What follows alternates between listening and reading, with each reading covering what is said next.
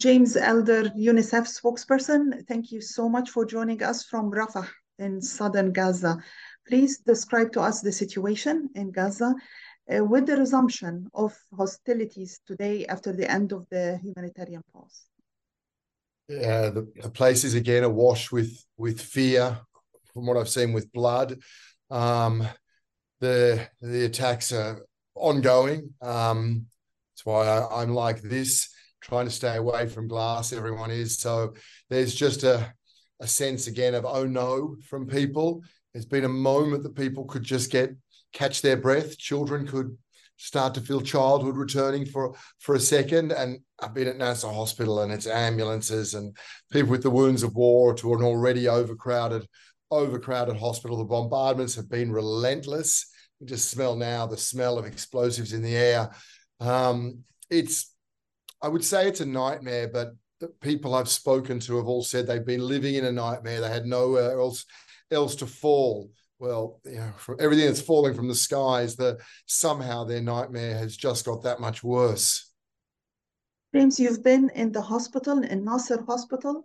Uh, when um, a strike happened nearby, like a few meters from the hospital, what was the situation like inside? People are terrified. that they've been here before, but there's a there's a line you often hear about Gaza: "Nowhere is safe." It's not a cliche. So those people in the hospital who are either wounded or the hundreds in hot corridors seeking safety, lying with the few things they brought from what were their lovely homes on, on mattresses, squashed in corridors, outside ICU, everywhere. Quite often their home was hit. Then they went to a, a, a center, uh, somewhere meant to be a school, uh, and that was hit. And now they're in a hospital and they can hear the explosions. They can hear the whistle before the bang. They can see some of those people at the entrance who are who are um, now living with just within the entrance of Nasser Hospital can see the stretchers come in, can see people with the horrendous blast wounds. So, you know, children again uh, cradling into their parents. The older children can look in their parents' eyes and realize that, you know, mum and dad no longer can protect me. So it's it's a wash with fear from someone who is seeing this firsthand, what can you tell us about uh, the kind of injuries children have, the care they can find, and also their food and water situation? The injuries are ghastly. Um, I think that this role for me is to bear witness to this, to tell people stories, to try and explain to the world what is happening to the children of Gaza. So I look, I, I so don't want to look at any more children with burn burn burn injuries. Um, but you know, this is what's happening to them. Least we can do is to look and try and share. I think it's important to know that when a missile or rocket, I, I, don't know the military precision, when they hit a home, when a child's in that home, and so many thousands of children have been, it's not a single injury, it's broken bones, it's the burns I mentioned. It's shrapnel. Glass is just so terrifying. It's shrapnel that rips through a child. These are the wounds they have. They look like they've been broken and badly put back together. So they're the injuries. I spoke to people in the Ministry of Health. I was really trying to find out from hospitals. It seems at least a thousand children have suffered amputations. I've seen them in the hospital. I've seen little boys and girls who their parents will explain were, or their caregivers now, their parents are dead, who will explain that you know Shima, for example, eight years old, has lost her leg and her arm, her right leg and her right arm, and she was kind of the cheeky one. Would always ask too many questions. In the three or four times I've been to the hospital to see her, she hasn't uttered a word. So they're the injuries. The aid has been essential. The United Nations across the board across the board WHO and UNICEF getting medical supplies, WHO, their expertise, UNRWA, everything, fuel, their local staff are utterly heroic, incredible. WFP, of course, with food, UNICEF, water, medical supplies, tents. The, the, response has been immense these last seven days, but everyone has known it's seven days. It's been blocked, restricted all over the place. It needed much more. Of course, the people needed peace, but you know the Rafah Gate right now is shut. We're not getting the aid that we hope to get to the north. It's the right type of aid, but it was never going. It was never going to be enough in a short space. Sorry, in a short space of time Um, what happened, James, here? Uh, there's, I can see, I heard the explosion. There's plumes of smoke. Um, I don't know, in my line of sight, 200 meters away, I guess.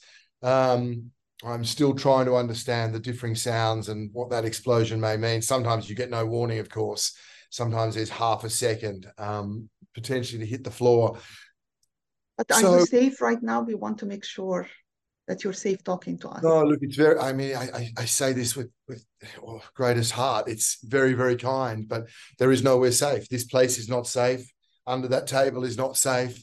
Children in that hospital is not safe. There are no bunkers here that would offer a, a modicum of, of safety. It doesn't exist. That's the message we keep trying to share. That's why those leaders few people who have influence over this have to understand that inaction, enabling these attacks to begin again, is to, to allow the killing of more and more children. That's because no one is safe. So the aid, the aid has been critical, you know, because the, as a doctor said to me, James, this was during the ceasefire, he said, We've seen the deaths, so many deaths from the skies.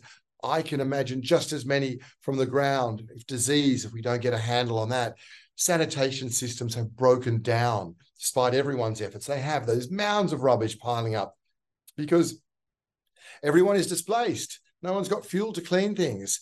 Um, lack of water, lack of few food, people living close proximity, teenage girls having to wait three or four hours to get to a bathroom. This is your perfect storm for disease. These are the things an agency like UNICEF and WHO was seeking to address.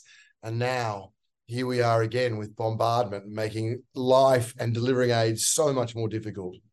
And under these uh, conditions, what can UNICEF do? People wonder, what can you do right now? Well, I'd like to speak to all of them, my UNICEF colleagues, the other colleagues where I am here at this operations center, you know, across the board, as I say, UNRWA, who have taken the brunt of this and uh, and have still so many brave staff who've lost family members, lost loved ones, and still turn up to work, still turn up to do everything they can. You know, WHO, WFP, UNICEF, everyone is working very much on a common front and they're doing their best. They also have families. You know, they've also lived through bombardments. I can hear. Oof. They they so they're, they're worried. More more bombing right now, James. More, yeah, more bombing. Um, we're quite close to the the water here as well, and there's naval vessels. So I don't know. As I say, I have no military expertise. I can certainly see the wounds of war. I don't understand the the, the, the terminology or where it's come from. So they're incredibly brave. But, you know, one of my colleagues who's a driver for UNICEF, his whole family, his wife, all his daughters, all dead. These stories are not unique. I'm used to going to a place where you hear some, some stories that break your heart, but they're not everywhere you turn around. That's what's here. So people keep working. They're they're extraordinary. I cannot I cannot overstate the courage and the selflessness of those colleagues who will continue to deliver aid every given moment. You said no place is safe in Gaza, um, but do you have any information about northern Gaza right now? I haven't in the last few hours. Um, most people, of course, are in the south. There's bombardments here. I guess it's heavier in the north. I even haven't even looked at the media. Um, so no, no eyes on the ground there at all and that's always terrifying. We've seen that when there's no when there's no one to witness these things. We we see that unimaginably it can get worse. I think it's obvious. You mentioned before that this is a war on children, but for someone who's who might not be following the news closely, can you explain this a little bit? Yeah, I mean, if you've got 5,000 children killed, 6,000, whatever the latest reported numbers are.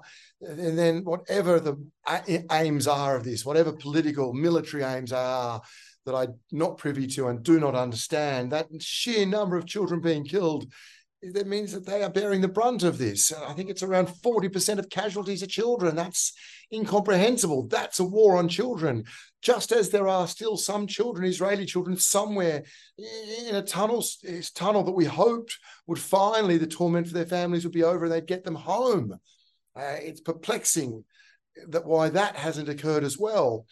Just this constant, constant theme is, is, uh, you know, I don't understand how anyone can think that continuing this anger and polarization and destruction of Gaza and killing of children can in any way bring greater safety for the children of Palestine, Gaza, Israel.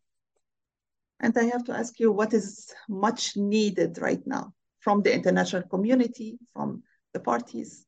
Sanity, decency. There are people who have control over this. To understand the lives of people of Gaza, to understand when I went north a day or two ago and in Gaza City and walking among the rubble and the blood and the children's clothes and and waiting for our convoy to get permission to go further. And still a, a father offers offers me a coffee. This may not be a rich place economically, but goodness me, it's rich in it's rich in community, it's rich in society. So to understand the people there, their dreams, their hopes, the girl who I spoke to who just had a scholarship and was in America from Gaza. She'd never seen homelessness until she was in DC. Now she's back here and the whole place is homeless. She wants to bring her skills here to understand their dreams, to humanize them. I don't understand why we need to humanize them. That would seem straightforward, but apparently we do. So to understand both in principle their hopes and dreams and in practice the, the callousness and lack of logic that these continuation of these attacks can in any way can any way serve any purpose other than more and more sorrow. Thank you so much james elder speaking to us from southern gaza